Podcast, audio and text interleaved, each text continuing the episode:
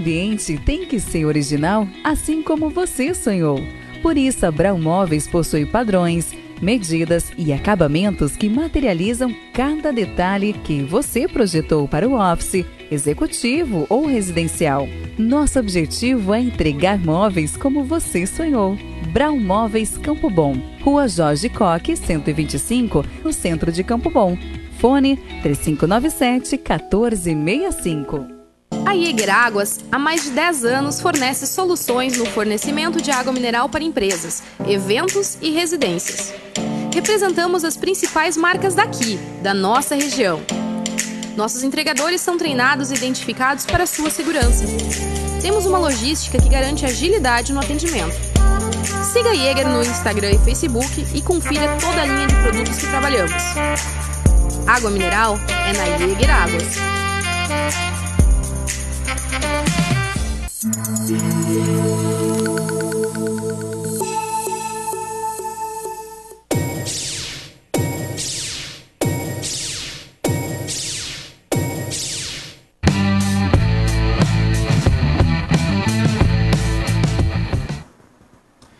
Alô, amigos! Está começando o Debate Bola. Boa tarde para você que está na audiência aqui do Debate Bola. Uma boa semana com muita saúde e sucesso. O Debate Bola vai falar a respeito do Clube Esportivo Aimoré no Campeonato Brasileiro da Série D. O Aimoré veio um pouquinho ali cambalhando, mas ontem conseguiu uma vitória importantíssima, uma vitória neste domingo em casa sobre o Rio Branco do Paraná, o que colocou o Aimoré muito, mas muito próximo do G4, que é o objetivo principal do clube.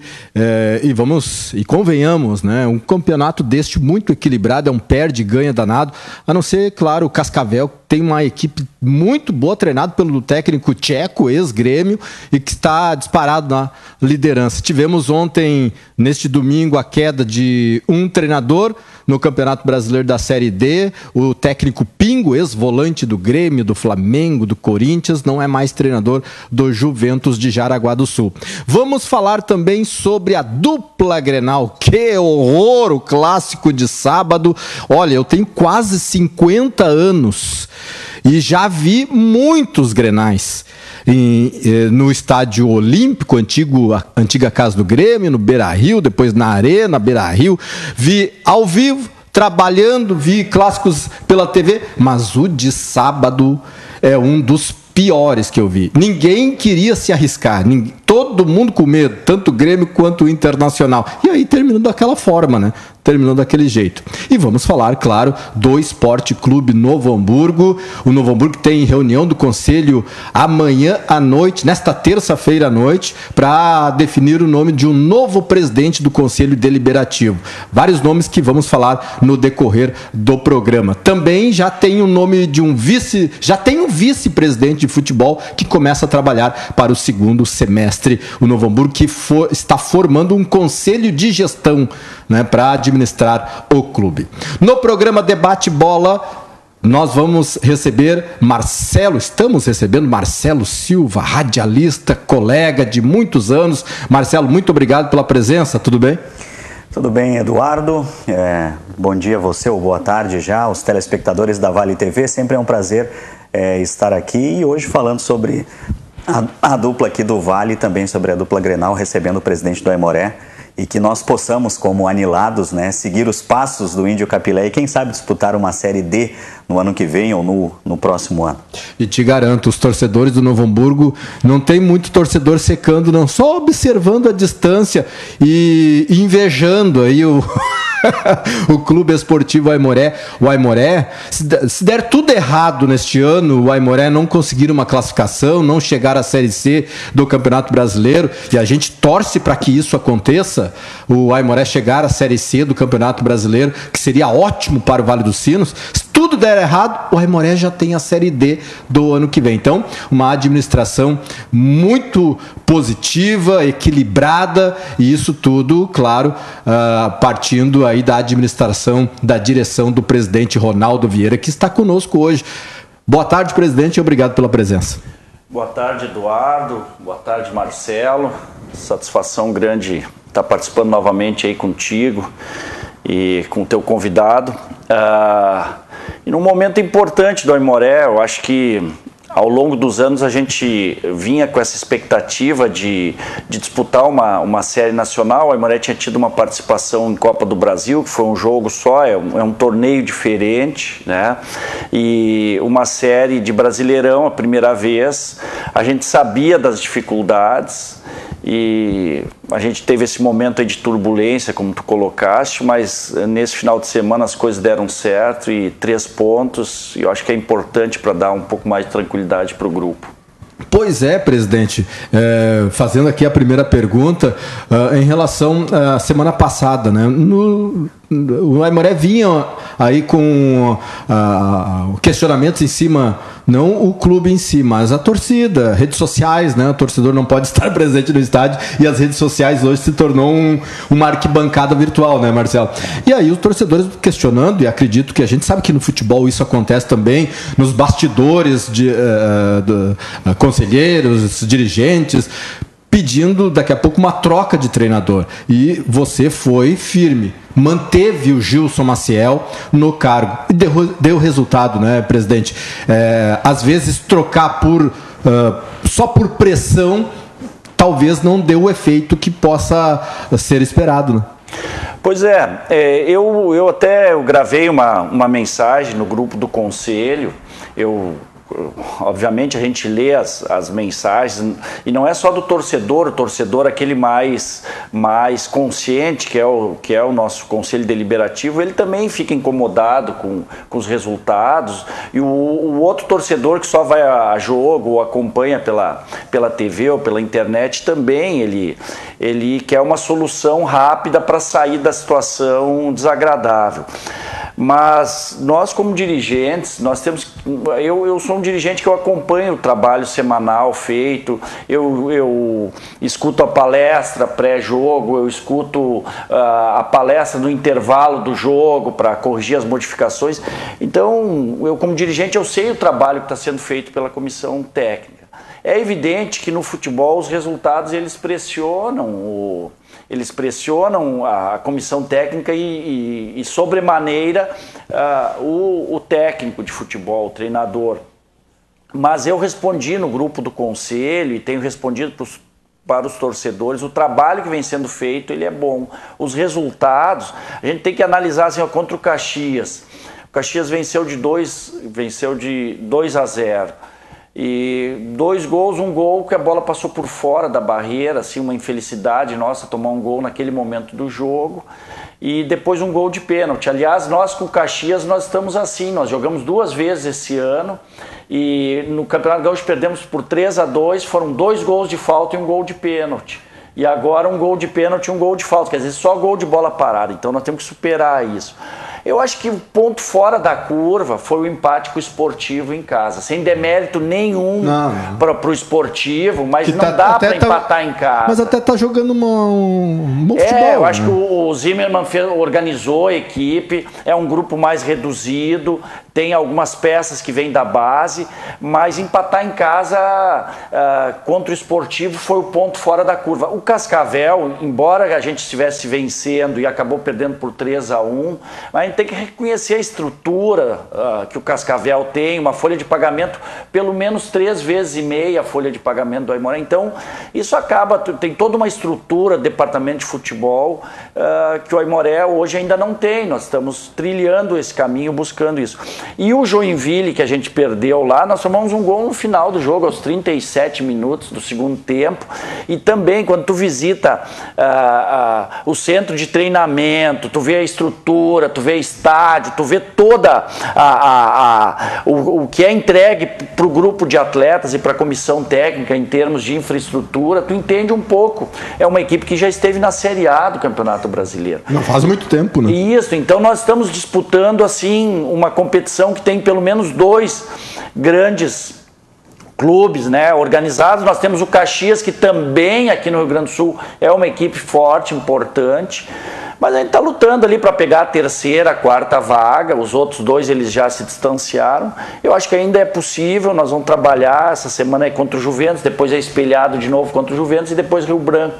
E depois na, na outra Daí depois do Rio Branco, depois de passar esse, esse rali aí contra Rio Branco e Juventus, nós temos o Caxias em casa. E está na hora da gente buscar um bom resultado contra o Caxias. Marcelo, só me permita, antes que era a permissão de vocês aqui, eu quero mandar um beijo para Duda Maria Eduarda de Melo Pires, a minha filha, que hoje está completando 14 anos de idade. O oh. tempo passa rápido, presidente passa, muito rápido. Pouco tempo era um bebezinho, a gente estava buscando uh, uh, no hospital e hoje ela está fazendo 14 anos. O pai te ama, minha filha. É a, é a minha, a minha joia, viu, presidente? Parabéns, parabéns para Duda. Eu, eu tenho três filhas mulheres, né? uma já, uma já é professora. E é, e é, muito bom, né? Uma, uma já é professora da Universidade de Pelotas uh, e outra vai fazer 18 anos agora em, em dezembro, e tem uma de 11 anos que já está já tá da altura da mãe dela. A gente diz assim, pô, com 11 anos já está do tamanho Sim. da mãe, o tempo passa, passa o tempo é. voa, né? Nós passa. somos privilegiados, né, Eduardo? O presidente tem três filhas, tu tens uma menina, eu tenho uma menina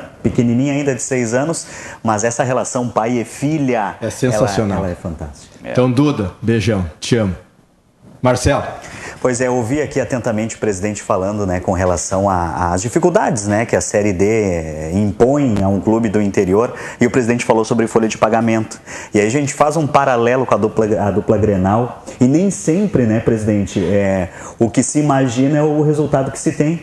O Grêmio com 14 milhões de folha de pagamento, uma das maiores do Brasil, está com três pontos na tabela. Eu até hoje brinquei com um amigo, né, mandar um abraço pro Jonathan e pro pro David, é, se eu tropeçar, bater a perna, eu, vou, eu faço mais pontos que o Grêmio tem hoje no Campeonato Brasileiro, né? Porque três pontos realmente é uma vergonha, é um fiasco.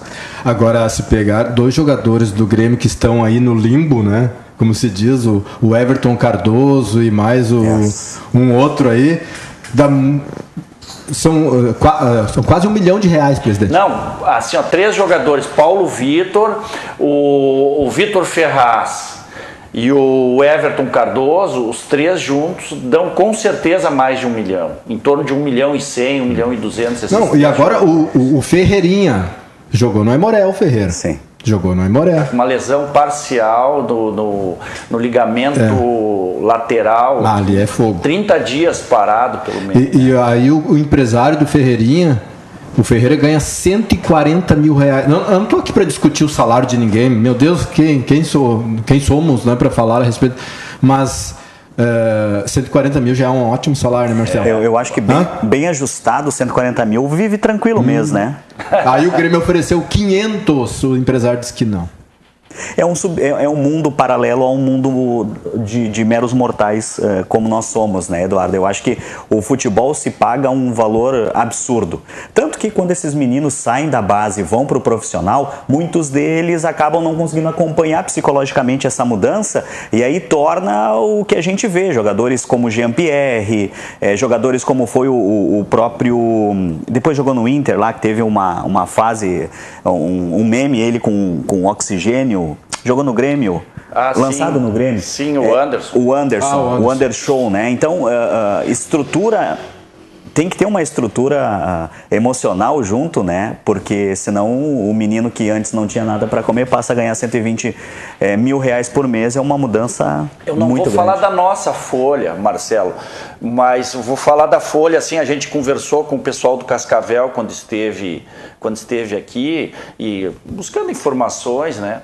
Uh, esses três jogadores que, que eu citei aí do Grêmio, os três ganham mais do que toda a folha do Cascavel, que eu estou dizendo que é o time mais organizado e com maior poderio financeiro. Qualquer um dos três que eu citei ganha mais que toda a folha do Cascavel. Não, e presidente. É... é- e olha, e o, Cascavel. E o Cascavel está bem. Quer dizer, é, o Cascavel, a folha do melhores. Cascavel está entre 350 e 400 mil reais. É, imagina, né? O Novo Hamburgo está se preparando para os próximos dias aí, os próximos meses, para disputar a Copa RS. A, a, a, a gente chama ainda Copa RS, mas já tem outro nome, né? Mas eu sou. É, sou, Copa sou antigo. Dirceu de Castro, é, né? homenagem presidente do falecido presidente do Cruzeiro. É, o, a Copa do segundo semestre. O Novo Hamburgo vai gastar entre jogadores e comissão técnica na casa de 70 mil reais por mês.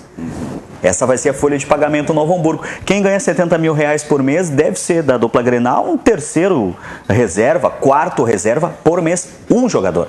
E o clube do interior vai ter que fazer futebol 30 dias com 70 mil reais. É. Então, realmente, é. é, é o Brabo é, conseguiu 70, ah, né? Pois é. Por pois isso que é. a gente tem que bater palmas sem dúvida. Uh, para o hoje está aqui o Ronaldo Vieira e a direção em fazer futebol, né, Marcelo, é, o ano certeza. todo, porque não deve ser fácil. Quantas vezes por dia, presidente, o senhor tem que sair a, a mil, a cata aí de alguma coisa para algum pedido da comissão técnica, da direção de futebol, porque não deve ser fácil, não, o telefone toca toda hora, né? Pois é, não, e isso também, às vezes, o torcedor e, e enfim, é, o próprio conselheiro, o torcedor, às vezes ele, ele não tem toda essa gama de informações que a gente tem. Só diz, troca o treinador, troca a comissão técnica, é passional, né? contrata, né? tem toda uma passionalidade. A gente que vive no dia a dia, eu sei o sapato quanto está apertado. E, e, eu vou dizer assim, ó, a gente montou essa comissão técnica com o Gilson liderando e os profissionais que estão ali com ele, são profissionais que têm todas as condições de estar numa, numa, numa equipe, inclusive de série, série C, série B, enfim, crescendo crescer no futebol e estão ali no Aimoré em busca justamente desse espaço, mas a remuneração que o clube é capaz de, de, de prover para esses atletas não está do tamanho não, desses atletas e desses profissionais, não está na altura do, do, que o profissional até mereceria receber. Eles estão ali em busca de crescer, espaço. como o Aimoré está uhum. buscando também crescer. Né? Então é uma, é uma caminhada junto. E o Novo Hamburgo, até eu achei no primeiro momento que não participaria da Copa Copa. E eu, eu acho assim louvável a, a, o esforço que está sendo feito para o Novo Hamburgo participar da, da Copa da Federação porque uh, prepara o clube para o Campeonato Gaúcho, uh, movimenta o clube o ano todo. Esse negócio, o Veranópolis durou muito tempo jogando só o Campeonato Gaúcho, fazia o Campeonato Gaúcho e fechava. 15 né? também. Né? É, mas eu acho que o futebol, para manter a torcida, para manter o crescimento do clube, é importante ter calendário o é. ano todo. Então é. eu acho importante isso que o Novo Hamburgo está fazendo. E o Novo Hamburgo vem forte com a base, né? A base. Ah, inclusive teve é títulos no final de semana é. né? no A, base é a base do a redundância né, do, do clube para o segundo semestre e acredito que além desses jogadores que são oriundos né, da, das categorias, é, o Novo Hamburgo deverá contratar de 5 a 6 jogadores mais experientes. É, já tem jogadores que, que tem um jogador que permanece e o Novo Hamburgo deve buscar mais cinco jogadores aí para o ataque, meia e quem sabe mais um zagueiro. É.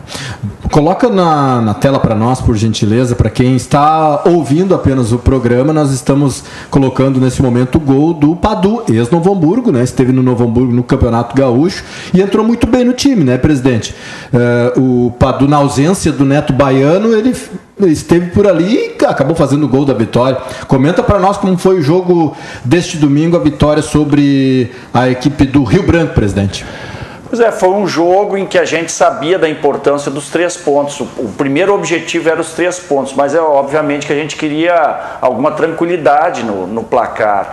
Mas a, até pela qualidade do nosso gramado, a gente tem que reconhecer o gramado está muito, tá muito ruim e em função de chuvas, a gente teve um período aí muito acentuado de chuvas, o gramado muito úmido, a Moré treina e joga em cima do gramado mas a, a, gente acabou perdendo algumas oportunidades no início do jogo e no final do, do primeiro tempo, um, um, cruzamento perfeito do Lucas Sampaio, foi uma virada de jogo do, do Regis, que jogou como primeiro volante, achou o Lucas Silva uh, aberto lá na esquerda, nós jogamos com três zagueiros para dar justamente essa liberdade do, do Bruno Ferreira e do, e do Lucas Sampaio jogarem mais adiantados, ele botou para a área e o, e o oportunismo do, do Padu. O Padu é um jovem, assim como o Adriano Klein também, que esteve no, no Novo Hamburgo, não teve tantas oportunidades, ainda é um jovem atleta, mas são atletas que têm um bom potencial técnico. Eu acho que se bem trabalhados, são, são jogadores assim que pode ter uma, uma carreira muito boa no futebol. E a gente está dando essas oportunidades para eles. É, é um, é, como o presidente disse, todo mundo está querendo buscar o seu espaço, né? O Aimoré, os jogadores que ali estão, e uh, essa troca do Gilson Maciel, colocando o Bruno Ferreira no time, eu achei ela muito interessante, presidente. Porque a gente está observando no futebol mundial, Marcelo, essa dobradinha de laterais. Né? O Bruno Ferreira, na origem, ele é lateral direito. Né? Mas aí tu dobra o lado direito ali com dois laterais, mas um mais defensivo e um mais ofensivo. A gente viu isso no, no Thiago Gomes fazer com o Rafinha e o Wanderson. Ontem a Inglaterra fez, a seleção brasileira fez, então essa aí é uma boa alternativa. Mas, viu, Eduardo, se, se me permite, ah, é um pouco diferente da, dessa formação do Grêmio, porque o Grêmio coloca, na verdade, dois laterais de origem. O, o sistema proposto ontem pelo Gilson foi mais parecido com o que joga o Cascavel. O Cascavel joga com três, três zagueiros de, de, de origem mesmo. E libera, o... e libera os dois laterais que eles jogam do meio de campo para frente. Claro que, como eles são laterais, eles têm o cacuete também de de, de voltar e ajudar na uhum. marcação. No Grêmio, no caso, coloca dois, coloca dois laterais, reforça ali, dobra a marcação e tem um apoio mais qualificado. No caso do, do Aimoré, nós jogamos com o Natan na direita. O Natan é um zagueiro formado na base do Grêmio, está emprestado para o Aimoré, tem um baita potencial técnico. E ele e, fechava ali, né? E ele fechava ali e, e entrou também o Wagner, que tem boa imposição física, tem experiência, então ficaram o Wagner por um lado e o Natan pelo outro e mais centralizado na zaga o Renato Ferreira. Então isso possibilitou que o Lucas... O Regis mais postado. Isso, o, o Denoni saindo mais para o jogo como segundo, como segundo volante e isso deu possibilidade do Bruno e do, do Lucas Sampaio atuarem no primeiro tempo. No segundo tempo, até porque a gente tinha construído a vantagem no primeiro tempo, daí o Bruno já... O Bruno e o Lucas já não se aventuraram tanto. E houve uma intensidade um pouco menor no segundo tempo. Mas a gente perdeu uma oportunidade com o Araújo sozinho. O goleiro entrou, tirou do goleiro, mas tirou do gol também. A bola bateu na rede pelo lado de fora. E a gente fica preocupado, final de jogo, sabe como é que é? Tu tá ganhando de 1 a 0, às vezes um escanteio, uma bola parada. O, o Rio Branco tem dois zagueiros e um, e um volante, que eu acho que todos eles têm na faixa de 1,90m de altura. Então toda bola, toda bola aérea é perigosa na área do adversário. Eu... É, não, não, não, não, eu quero mandar um abraço aqui para o Thiago Simeon. É, perder de pouco em Quito é vitória. Diz o Thiago Simeon, Simeon ele está falando a respeito do, do Grêmio. Grêmio, né? Que joga contra a LDU amanhã à noite. Rômulo Mônaco, olha aqui, informação, presidente Marcelo. Ah. Hélio Vieira não é mais técnico do São José. Eu achei que isso ia acontecer. O Hélio Vieira é um bom treinador, um bom técnico, mas os resultados, né? Tá na penúltima colocação, perdeu pro, pro Figueirense lá 2 a 0 tinha ganho em casa, tinha recuperado um pouco, venceu o Mirassol, mas tá muito a Série C a Série C está muito difícil esse ano. Vários clubes de São Paulo que tem, voltando a falar do poderio financeiro, o Marcelo antes falou, ah, o Grêmio 14 milhões, mas é que essas coisas assim, elas de alguma forma, elas ajudam. Ajudam, sem dúvida, né? claro. sem dúvida. E, e então... Dá, podendo contratar um jogador um... de 20 e tem um de 5, né? O de 20, com certeza a qualidade. Em tese, sim. Em tese, é. né? E o, o, São José perdeu pro, perdeu pro Figueirense 2 a 0 tomou um gol bem no início do jogo, depois tomou um gol bem no início do segundo tempo. Então, essas coisas. Mas o Hélio, o, o Chuchu, que é o auxiliar técnico dele, trabalhar no Aimoré, são pessoas assim muito. que têm muita competência. Mas o futebol é tem é. disso, né, Marcelo? É, Aqui o Celso Gomes, que o Aimoré encontre o rumo. Parabéns, Ronaldo.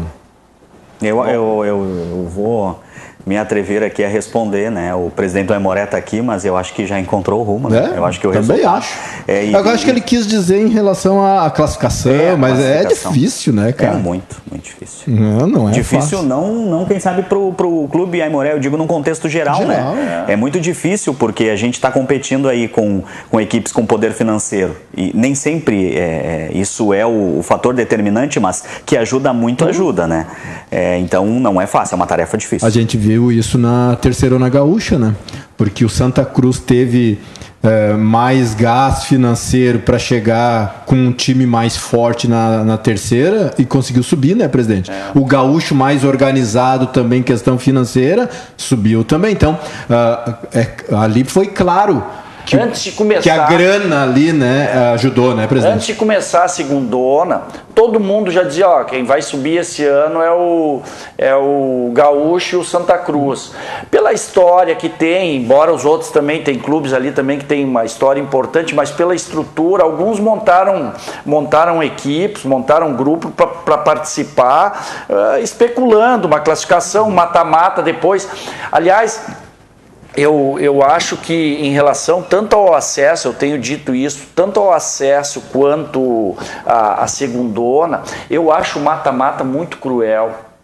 Porque para cair é no ponto corrido, uhum. depois para subir, tu pode ter uma, uma fase classificatória excelente, aí tu, daí tu vai para o mata-mata. Teoricamente tu pega uma equipe mais fraca por ter te classificado melhor, mas isso teoricamente, às vezes é um dia um, uma, um, um, jogo que não é o esperado, tu leva aí 2 a 0 e depois tu tem que recuperar em casa. Tu vê o Santa Cruz quanto sofreu para recuperar quanto o Gaúcho 2 a 0 lá tem, que levou, né? Tem um outro fator, presidente, que é determinante e a gente sabe das dificuldades com arbitragem, não só no Rio Grande do Sul, é, mas num contexto geral a nível de Brasil. Às vezes, um erro de arbitragem compromete todo um semestre, toda uma competição. Então, e não tem VAR, né? E não, e, e, não tem VAR e não tem como tu reclamar. Se tu fores aí a, a Federação Gaúcha reclamar, ainda é possível tu, tu receber uma punição. Então, é, é, o mata-mata, nesse sentido, também, uma má arbitragem prejudica e muito. E tanto é que a Série C a Série C hoje ela tu tem os, os dois grupos com, com dez, dez equipes em cada grupo, classificam os quatro primeiros de cada, cada grupo e, esses, e essas oito equipes elas formam dois grupos que fazem um mini torneio ali dentro dos grupos e os dois primeiros de cada grupo sobem.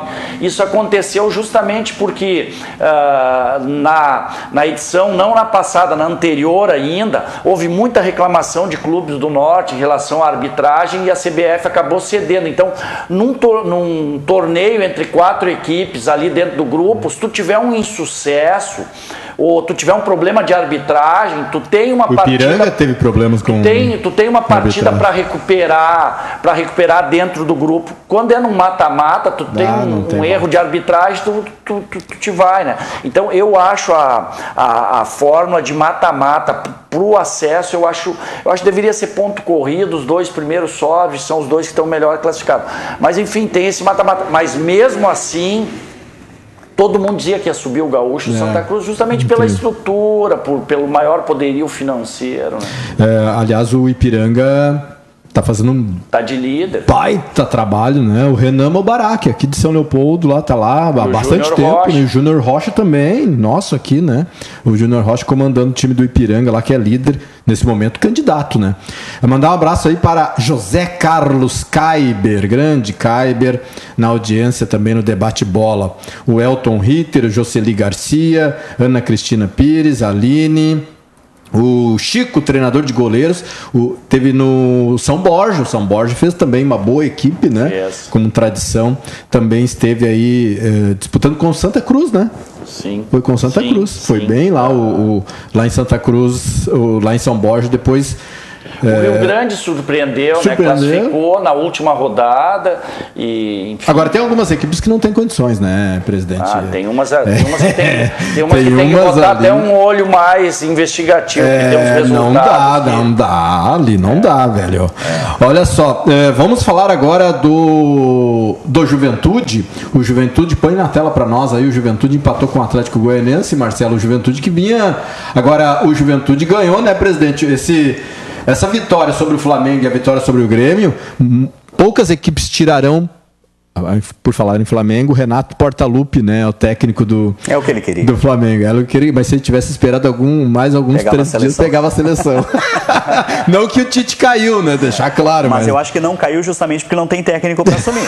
Porque se o Renato tivesse dando mo... é. dando moleza aí, eu acho que Aí o Juventude, né, presidente, deu essa respirada, mas agora empatou em casa com o Atlético Goianiense, que é, tem uma boa equipe. É uma, eu, eu gosto muito do Walter, o presidente do Juventude. Aliás, a gente tem uma boa relação com, com todos os presidentes dos clubes que compõem o gauchão. E, por exemplo, tu falavas antes do, do, do Ipiranga, do, do trabalho do Júnior Rocha e do Renan Mobarak, mas eu conheço o Adilson, o presidente do Ipiranga. Ele fez um trabalho de organização do, do, do Ipiranga. O Ipiranga hoje está muito bem organizado, tem uma estrutura boa, também um estádio bom, local para treinamento, tem uma cidade que gosta de futebol. Precisava até ter um pouco mais de torcida no estádio quando liberar, porque quando, quando libera lá não é muito ainda, né? Mas o trabalho do presidente Adilson, o trabalho do presidente Walter lá no Juventude. E eu conversava com, com o Walter no jogo que o Emoré fez eu acho que o Walter pegou Juventude na Série C, né? É, eu falei com ele no jogo que nós, nós perdemos por 1 a 0 do, do Campeonato Gaúcho uh, ah, para o Juventude. Eu conversei com ele e ele disse assim: o problema da Série A é que não tem jogo, jogo fácil. Tu diz não. assim: ah, é, é, só pedreira, é Flamengo, é Grêmio, é pô, Cuiabá, né? Tá, é Atlético Goianiense, está surpreendendo, o Red Bull agora, o Bragantino tá, tá lá Liderando. em cima, o Fortaleza tá bem. Uh, Mas pô, vai mudar, né? Palmeiras, vai mudar, vai. Não, as coisas esses, vão se ajeitando. É, esses times, embora eles tenham largado muito bem, eles não têm perna para chegar não, até o final. Será que o Red Bull não vai é, ter? eu, eu acho que não. Eu acho que não. Eu acho que vai acabar os, os grandes times tomando conta novamente. O Red Bull tem uma bela equipe, mas eu não, eu não o coloco como candidato ao campeonato brasileiro. Assim como eu não coloco o Juventude também, né? O Juventude, o campeonato dele é com o Grêmio. É um campeonato para não cair. Com o Grêmio? Claro, para se manter num. Não, num, eu acho. De, de, não, mas daí não, eu, Marcelo. Eu, Eduardo. Eu com não... o Grêmio? Com o Grêmio. Com o Grêmio. O Grêmio é candidatíssimo ao rebaixamento. E, pois eu devia, sabe que eu acho que eu não sou gremista, então eu não, eu, né, teoricamente, é, eu digo assim, ó, que eu acho difícil, o Grêmio está com dois jogos a menos, um é contra o Cuiabá e um é contra o Flamengo. Ah, então tem um jogo a menos, porque contra o Flamengo eu nunca vi.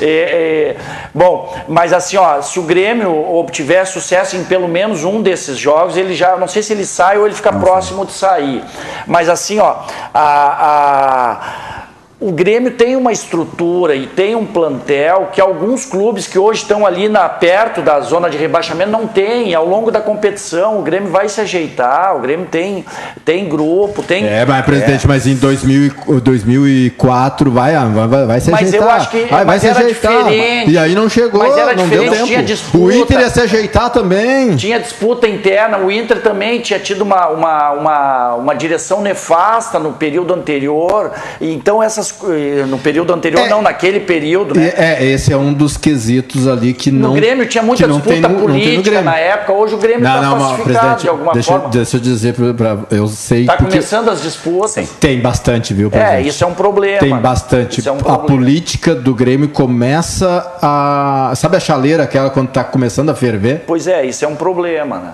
E o time do Grêmio, desde o primeiro, a primeira rodada né, do Campeonato Brasileiro, vem se falando: não, é a primeira rodada, não, é a segunda segunda rodada, é a terceira, e assim vai. Vai melhorar, vai. E nunca melhora, rapaz. Então, assim, é, o torcedor do Grêmio está apavorado com relação ao seu time, porque a gente não vê evolução. E há pouco eu ouvi o presidente falando, e o Eduardo falou sobre dois laterais. O Grêmio tem dois bons laterais para a direita e não tem nenhum para o lado esquerdo. O Grêmio não tem lateral esquerdo. E eu não estou ouvindo é, a direção do Grêmio se manifestar com relação à contratação. Embora tenha gasto, né? Embora tenha Nossa, gasto bastante. Só tem gasto Diogo não Barbosa, tem... né? Diogo não, Barbosa foi não, caríssimo. E o, e o Luiz Felipe Scolari. Tá, mas onde tem um lateral esquerdo hoje que não completou bom, melhor do que esses aí que não completou sete jogos? Ah, não, não. Não esquece, tem no futebol esquece. brasileiro, não tem. O que falta no Vai Grêmio... ter que buscar fora? Não, na, na seleção brasileira... Não tem? Na seleção brasileira, o gol que nós tomamos, né? Falha do lateral. Falha do lateral. Os dois laterais da seleção, eu digo assim, ó, pô, Brasil, país do futebol, seleção brasileira, os dois laterais, o Lodi e o Danilo. É, sabe, eu, eu sou de um tempo, o cara diz assim, ah, saudosista e coisa, mas para vestir a camiseta da seleção brasileira, o cara era um extra classe, o cara era um. Tinha que ser hoje bom. em dia, hoje em dia. Tem que ser amigo do Neymar. Quer? tem que não, ser. mas assim, ó, tá, o Neymar tem várias, vários defeitos, mas eu acho que. Ele tentou. Não, ele, ele, ele, tentou sim. o Neymar nesse jogo sim, aí. Sim, Teve um lance no final do jogo que, cara, acho que uns 3, 4 argentinos batendo. E, e ele não caiu. E ele não caiu. É, ele, ele, não caiu, mas enfim, mas, concordo plenamente, é, presidente. Não, e, e, não existe mais aquele. É, eu sou um, sou um torcedor hoje do, da seleção brasileira de, de, de, de Araque. Porque no passado eu parava tudo que eu estava fazendo para assistir o jogo da seleção brasileira. Eu confesso que eu não assisti nenhum jogo da seleção brasileira. Não, Marcelo... Porque eu não tenho mais vontade de assistir o jogo da seleção. Tu lembra quando o pessoal passava na frente das lojas, no shopping, ou nas, nas lojas mesmo de calçada, ficava exibindo jogos da seleção Sim. brasileira, as pessoas ficavam na frente da loja olhando, olhando o jogo no shopping. Quem é que para Ninguém. hoje em dia na frente de uma loja para assistir jogo da seleção brasileira? As pessoas Ninguém. passam direto. Então, isso tem de alguma forma uh, a ver com a qualidade que a gente. E, e quando num jogo assim, ó, decisão contra a Argentina, um jogo dificílimo, que a gente sabe da rivalidade, tu toma um gol daqueles, uma bola espetada nas costas do, do lateral, e depois a Argentina, ela dobrou e triplicou a marcação. E catimbou, né? E catimbou e, e, ela assim ó ela o tempo todo o Neymar ou aqueles jogadores que têm um pouco mais qualidade para fazer a diferença Picotou eles dobravam triplicavam a marcação. Picotou muito o jogo. É, vamos falar então do, do Grenal? O programa está passando rápido. É, vamos falar do Grenal.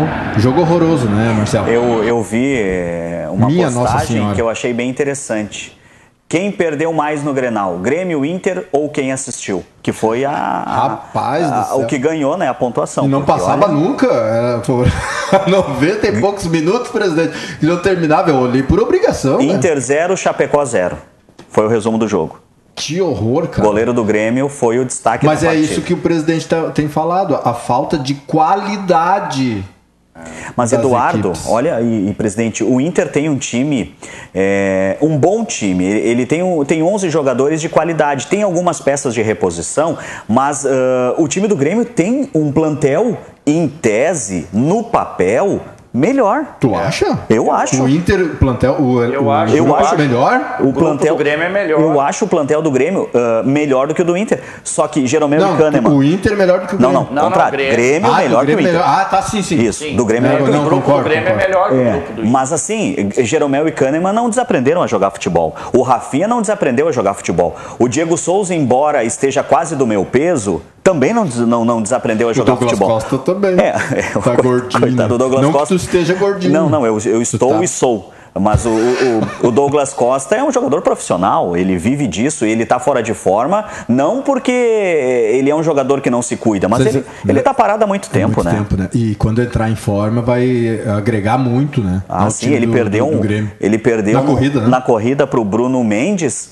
O Bruno Mendes vinha jogando no Corinthians, chegou há pouco e, e um, um jogador. O Bruno nem fez força, né? É, exatamente, é isso que eu ia dizer. Na, na, no start de arrancada, ele já largou na frente, tanto que o, o, o jogador do Grêmio nem deu continuidade. Ele viu que ia perder, ele já, já se preservou ali e, e não foi para a tentativa de corrida. Mas o time do Grêmio, Cortez, nossa, é. Meus amigos, cada vez que dá uma partida, o torcedor do Grêmio vai assistir um filme de terror. E do Inter não está muito distante, não. Mas eu tenho um, tem um jogador que, que eu acho que prometeu bastante assim na arrancada e que eu acho que hoje está devendo bastante é o GPR, né? O GPR no Grêmio, ele começou, acho que bem e e hoje parece sabe um jogador que, desinteressado. Sabe o que, que eu ouvi falar, presidente? Que é o seguinte: até foi o Alex Bagé da, da Rádio Gaúcha, uhum. presidente da SEG. Sim. Ele disse o seguinte: que tem jogador. Cada cada um de nós nós temos nós reagimos eh, de uma forma diferente a determinados assuntos né é, e o Jean Pierre ele não é daquele tipo que chega o treinador e, e, e eh, xinga ele critica ele vai tem que ser e o outro ele reage diferente ele ele se esconde tem jogadores Marcelo que nesse momento eles Cresce. eles, eles crescem sabe? e o Jean Pierre parece que não ele chegou e perdeu ele ganhou a camisa 10 perdeu a camisa 10. Talvez isso também colabore para. Mas, de qualquer forma, uh, o Filipão acho que vai, pela experiência que ele tem, né?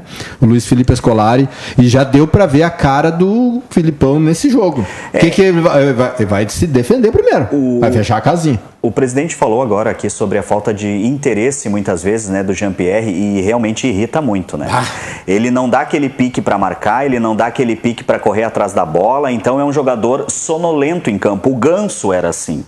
Uh, o Ganso foi um jogador que, quando começou, a mesma história. Extra classe, craque, o grande camisa 10 da pra seleção. Mim ia ser melhor que o Neymar. E não vingou. Por quê? Uhum. Porque era um jogador desinteressado, sonolento. E o Jean-Pierre segue à risca. Então, se, se, a história se repetir, ele será um jogador de, de, de nível médio para baixo. Tanto que o Ganso nunca foi um jogador pretendido na Europa, justamente por causa disso. E o Jean-Pierre vai, vai seguir o mesmo caminho. Embora tenha muita qualidade. É. Ele é diferenciado, ele enxerga bem o jogo, ele tem um toque refinado, mas infelizmente o futebol é coletivo e ele não tem, não tem essa, esse dinamismo né, que, que precisa mas ter. tem muita qualidade, né? É. é os, os, jogadores eles têm responsabilidades diferentes na questão da marcação, né? A gente não pode exigir que hoje tem muito disso, né? De, de extrema ter que marcar lateral e a gente vê alguns comentaristas até dizer não, o lateral tem que se preocupar com, com, com o extremo.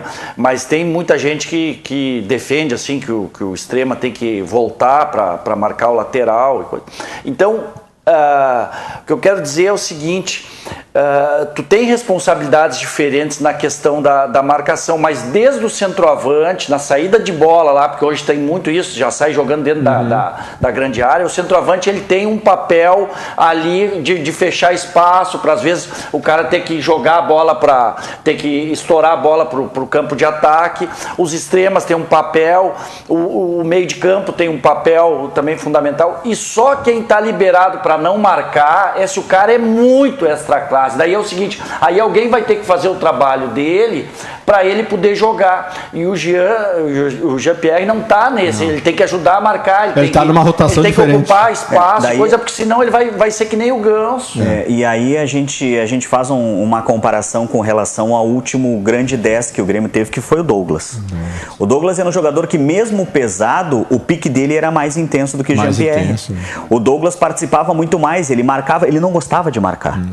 Mas ele corria pelo time, ele estava se apresentável. Eu lembro bem um jogo contra o Cruzeiro, se eu não me engano, ou foi contra o Atlético, que ele tabelou e fez o gol. Então ele deu um pique de 30, 40 metros para conseguir Lá, receber. Ele, é, final é, da... é, e bateu de perna esquerda. Brasil. Exatamente. É um e fez o gol. Baita jogada. É, então é um jogador que já estava num, numa idade avançada para jogador de futebol e um peso também acima do que ele tinha quando ele era o grande 10, né? E tentou ser na seleção brasileira, mas infelizmente o Tite acabou derrubando naquela, naquela xingada que o Tite deu. Vocês lembram disso? Botou toda a culpa que o Brasil tomou o gol nele. E. Uh uh, em relação a esse grande jogador que também as, por vezes tem que ajudar. Brasil e Argentina na final, o Messi ele foi extremamente uh, uh, colaborador claro, na tático, questão tática. Com certeza. O Messi quase não jogou para ele, né? A gente esperava um Messi assim, né, desequilibrante, mas ele foi tático, né, presidente? Não, mas eu digo é isso. O Messi, que não é, precisa, né? É o que eu, é o que eu, o que eu tava dizendo tu tem uh, níveis de marcação diferentes. Não vai se exigir do Douglas, quando o Douglas jogava no Grêmio, que ele, ele mesmo uma vez disse: não adianta exigir que eu dê carrinho, não é meu perfil dar carrinho. Não dá para exigir do, do mas ele resolvia. Mas ele de resolvia. dar carrinho. Não é, ele tem, ele tem um papel diferente, mas ele tem que fechar espaço, ele tem que cercar, ele tem, que, ele tem, ele tem participação. O Messi, o Messi na, na, no jogo, no sábado, não, não, não vai se esperar que ele vá, vá ser como um volante volantão, ele não é volantão, ele é um cara, mas ele ocupou espaço, ele marcou, ele cercou, ele Jogador. dobrou marcação. É, então. É que assim, tem muito jogador que espera o treinador falar. O tempo todo o jogador espera falar. Mas o jogador que está lá dentro tem que perceber isso, né? Hoje em dia, até o Benhur Pereira fala muito em relação a isso, que o jogador, hoje em dia, o jogador de futebol, ele espera muito pelo treinador. O que, que o treinador vai passar, o que, que o treinador vai dizer. É, e Às eu... vezes o treinador diz e ele não faz o que o treinador pede. E aí ele é sacado, né? Pega um jogador rebelde como o Matheus Henrique, né? E aí já não dá certo. Eu acho que, acho que já não é rebeldia, Marcelo. Eu acho que ali já ele botou um, Salto alto. um saltinho, né? É. Ali ele já meteu um salto. É, mas com o Luiz Felipe ele não fará, né? Não, não vai fazer. E aí a gente lembra a camisa 7, né? Renato, Luan. O Paulo Luan pode criticar o Luan no que for, mas é um jogador diferenciado que deu vários títulos Era. ao Grêmio. Era, era. Uh, desaprendeu, então, desaprendeu. Teve a sua né? fase. E aí a camisa 7 cai com o Matheus Henrique. Eu acho que ele botou a 7, ele sentiu o peso que. E ele pediu. Acabou o jogador. E ele que pediu. Muito bem, uh, nós estamos nos aproximando do final do programa. Nós temos. Então, o Marcelo já deu aí no início do programa algumas notícias sobre o Novo Hamburgo. Tem mais, Marcel? Não, é, amanhã tem a reunião, né, Eduardo, uh, ah, para decidir como vai ser a, o campeonato do segundo semestre, né? Então, acredito que o presidente Raul Hartmann deva uh, se fazer presente na Federação Gaúcha de Futebol, até porque é somente um representante de cada equipe que vai disputar esse campeonato. Então, deverá voltar de lá, quem sabe até com chaveamento para ver quais serão as equipes. O Novo Hamburgo deve retomar as atividades aí pelo dia 15 de agosto, de 10 a 15 de agosto, porque no próximo mês mês né, de setembro deve começar essa competição também lá pelo dia 15. Serão mais ou menos 30 dias que o Novo Hamburgo terá aí de, de preparação para o campeonato, utilizando a base e mais ou menos cinco jogadores com mais experiência. E a, a, comissão técnica definida, né? Edinho. O Edinho, o auxiliar o Preto, que quem sabe começa uma nova história né, dentro do futebol. Tomara que dê certo, é um, é um, um amigo muito querido, o Preto, e, e tomara que ele consiga e um excelente profissional. É, né? sem dúvida, que ele consiga alcançar, né, agora fora da, do campo, tudo aquilo que ele conquistou dentro do campo. E o vice de futebol do, Aimoré, do, do Novo Hamburgo, nós estamos aqui com o presidente do Aimoré, falamos bastante, mas o vice-presidente do de futebol do Novo Hamburgo será o Daniel Meinhardt, ex-presidente né? O Daniel Maier comandará o futebol. Uh, nomes novos, né? Precisa, às vezes, né, presidente, oxigenar, uh, oxigenar né, dentro de um clube do interior, principalmente, porque fica muitas vezes ali no comando de, de pessoas que daqui a pouco elas querem ajudar, mas que já, né, 20, 30 anos ajudando, às vezes dá uma cansada. O cara quer dar uma, uma parada também, é, é bom sempre oxigenar, né, presidente? Eu gosto muito do Raul, é, eu estava falando, né? Que a gente tem um grupo dos presidentes, então a gente conversa muito. Eu acho que é uma pessoa, uh, além de preparada, assim, uma pessoa que tem compromisso com o Novo Hamburgo. O Novo Hamburgo passou um, um grau de dificuldade nos, no, no, último campeonato gaúcho, né? Não, não foi assim aquilo que talvez a torcida estivesse esperando, mas, mas é uma pessoa que tem compromisso, assim. Eu acho que ah, o fato dar oportunidade para o Edinho também, acho que é importante. O Edinho é um profissional que já tem uma ligação com o Novo Hamburgo, assim, estreita. Isso é importante. Olha o quanto foi importante o Renato, assim, por ter essa ligação histórica. Agora o Grêmio buscou de novo um treinador com perfil que tem alguma ligação. Isso às vezes num momento, num momento que não é o melhor momento tu buscar um profissional que tem essa, essa relação com o clube é importante. Tomara que a gente tenha bons clássicos aí, a Imoré e Novo Hamburgo devem cair na mesma chave. A Imoré, confirmar, vai jogar a Copa? Sim, vai jogar. Nós queremos, nós queremos uh, disputar, pelo menos tentar chegar né, no título, acho que é importante. Eu acho que o São José deve disputar, o Novo Hamburgo, a Imoré, então são equipes do Campeonato Gaúcho que devem ficar na mesma chave. O Cruzeiro deve disputar, está tá montando um bom grupo com o Fabiano Borba. Então, acho que vai ser uma competição bastante, bastante uh, pelo menos nessa região equilibrada. É, né? bastante equilibrada. São, são clubes de Sapucaense vai estar tá também. É, o Sapucaense, o, tá. o, o, o, Agostinho fez um bom trabalho é. lá no, no Sapucaense, revelou bons jogadores, tem, tem, está se reestruturando. Aí tem outras equipes. Teremos bons jogos, é, né? Tem outras Marcelo. equipes aqui da região que daí já não, não é. né? ainda buscam espaço igual essas outras equipes.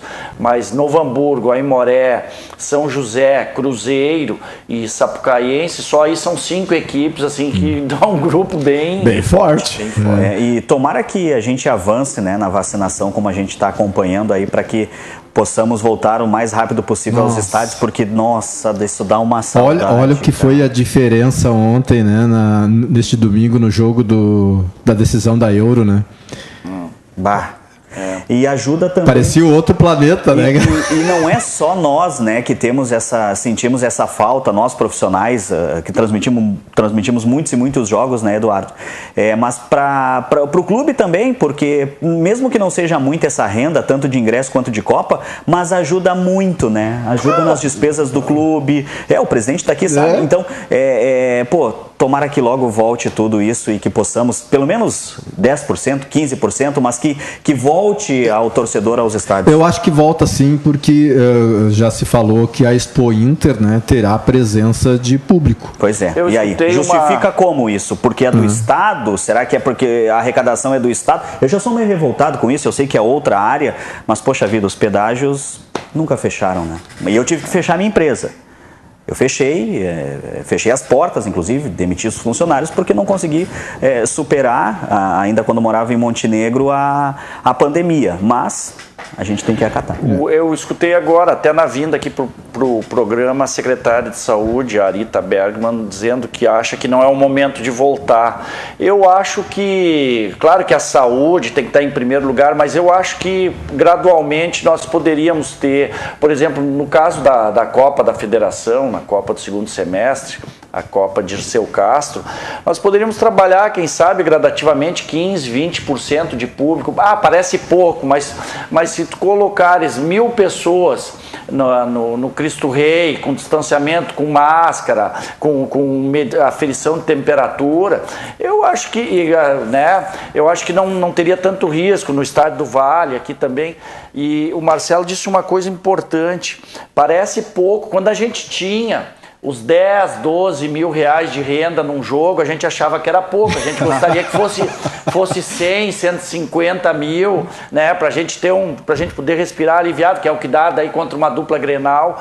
Mas tu sabe que agora sem aqueles 8, 10 mil, tu tem num jogo, é segurança, é maqueiro, é gandula, é alimentação antes do jogo, é alimentação depois do Já jogo. Já ajudava, né? E isso que nós não estamos nem concentrando, nós estamos, quando o jogo é em São Leopoldo, nós não estamos concentrando. Esses 8 mil, 10 mil que a gente tinha num jogo, num jogo de final de semana, eles ajudavam a fazer essa frente a essas despesas. Sem o público nos estádios, isso tem que sair de outro lugar. Aí tu tem tu tem três ou quatro jogos no mês, é 40 mil que se vai sem ter renda nenhuma. E onde é que a gente busca 30, 40 mil reais? Tem outra questão, presidente, que aí é, uma coisa vai ligando a outra. É, não é só isso que beneficia o clube. Porque o presidente vai lá na, na, empresa do Eduardo Pires e diz, Eduardo, eu quero um apoio teu para colocar na camiseta do, ah. do, do Aimoré. Tá, mas vai aparecer aonde se e nem placa, pessoas a placa no de jogo. vai. Então é muito mais do que somente a arrecadação da própria bilheteria ou Copa. É tudo isso, é a placa, é a camiseta com mais visibilidade. São essas ações de marketing que hoje elas estão estagnadas em decorrência da pandemia.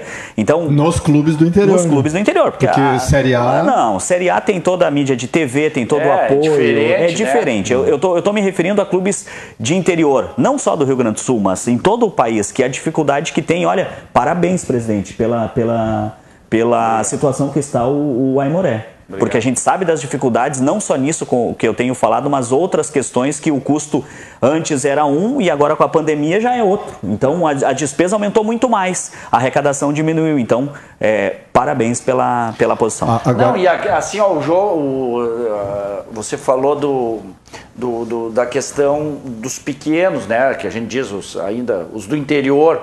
Uh, quando se fala assim que ainda é prematuro para voltar ao futebol, se fala dos grandes que eles têm TV e TV aberta e TV paga, mas de, de grande penetração assim em todo o Brasil e portanto o anunciante ele aparece. É. No caso do, do Aimoré, do Novo Hamburgo, Tu precisa ter o público no estádio para que o, o, anunciante, enfim, a empresa, o empreendedor coloque lá sua placa, sua placa no estádio. Mas daí um dos argumentos que tem contra é que, ah, que o futebol dá muita aglomeração no entorno. Não é o caso de Aimoré, Novo Hamburgo, São José, Cruzeiro. Esses times, o pessoal vai, vai direto para o estádio, termina o jogo, ele vai embora. Não tem aglomeração que tem, por exemplo, na dupla Grenal, que tu vai lá no entorno da arena, tu vai no entorno do Beira Rio, tu tem pessoas fazendo churrasco, aglomeração. Enquanto...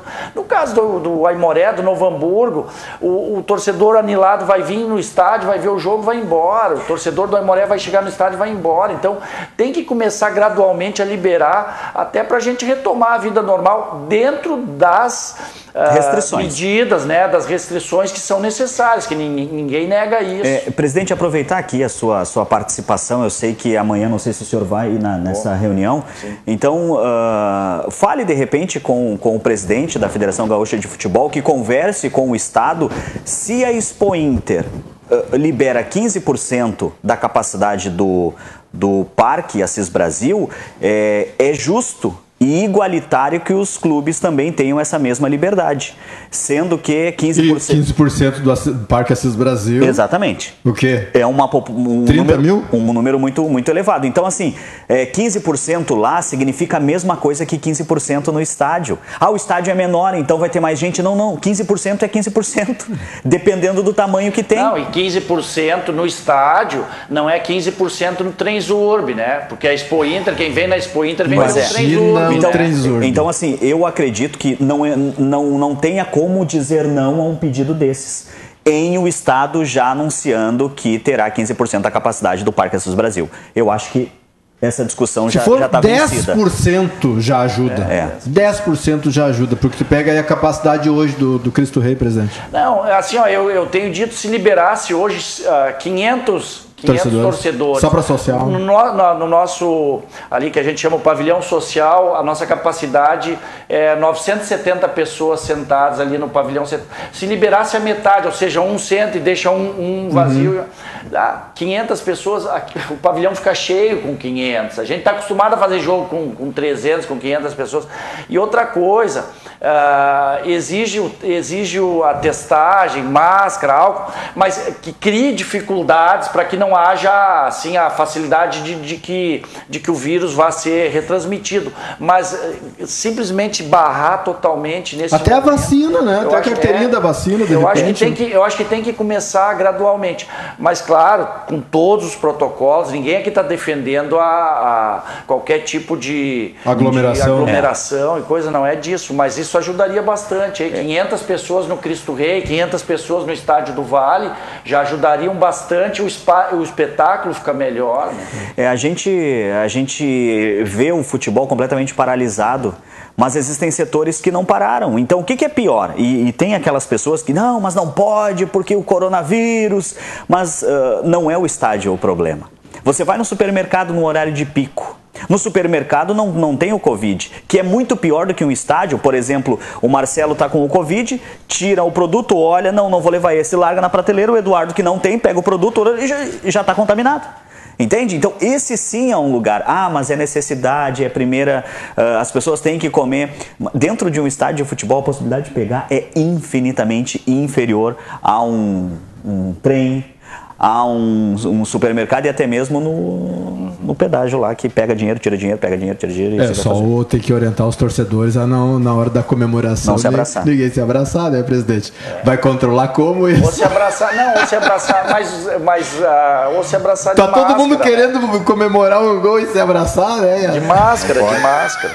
É, de máscara, é. tá valendo. Eu, não, vai ter, hoje uh, vai, eu não vai vejo chegar a hora um, disso tudo. É, vai chegar um determinado tá momento louco, que vai né? voltar, mas eu acho que essa volta pode ser gradual. Gradativo, claro. Não precisa, ser, não precisa ser tudo, liberar tudo, é, tudo ao mesmo tempo. Eu acho mas... que né, acho que os estádios já podiam uh, liberar, com certeza. Uh, claro, dentro dessas restrições e, e o percentual bem menor né, da capacidade. Ronaldo Vieira, presidente do Clube Esportivo Aimoré, muito obrigado mais uma vez, presidente. Sucesso aí na, na caminhada da Série D do Campeonato Brasileiro. Está na sexta rodada, vai para a sétima rodada agora, vai fechar o primeiro turno, né? E aí tem todo o segundo turno. Tá bom agora a Série D. Antigamente era, eram cinco jogos e acabou. Há 30 dias, quem não classificasse, 30 dias. Né? É, por, um lado, por um lado melhorou porque tu tem mais calendário. É, mais calendário. Mas do ponto de vista financeiro, ele, ele espicha, né? Tu tem mais viagens, tem.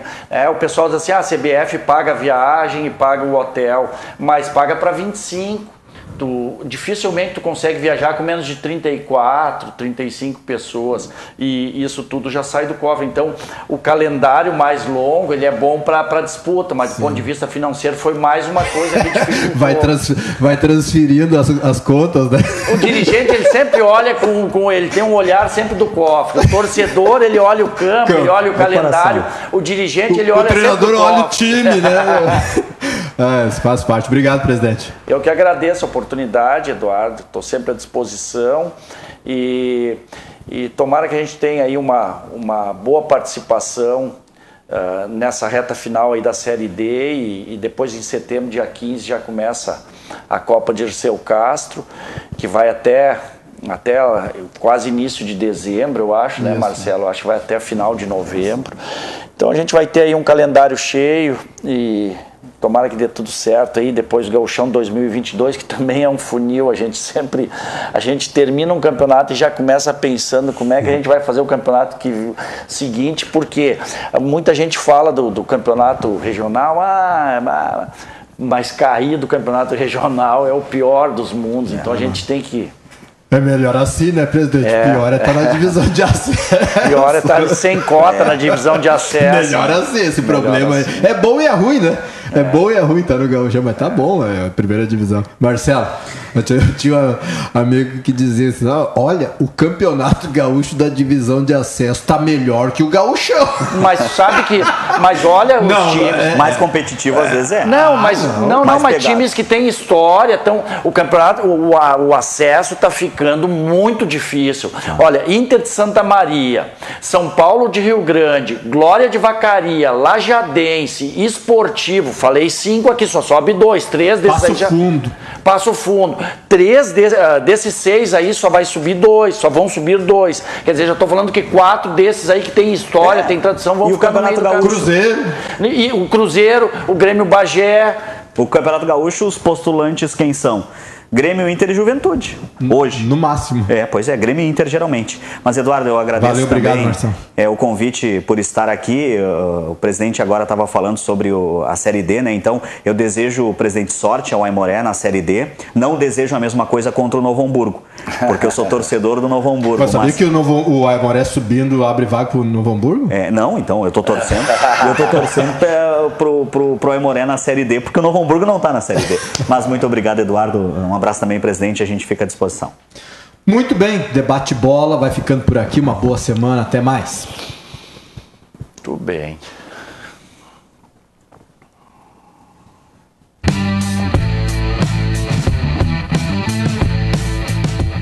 Chegou a hora de ser global com a Sebratel. Internet rápida, segura, links de peso dedicados, data center e muito mais. Na Sebratel, contamos com uma equipe qualificada para atendimento exclusivo e suporte local e na busca de soluções para as mais diversas necessidades. Contamos com uma rede de empresas parceiras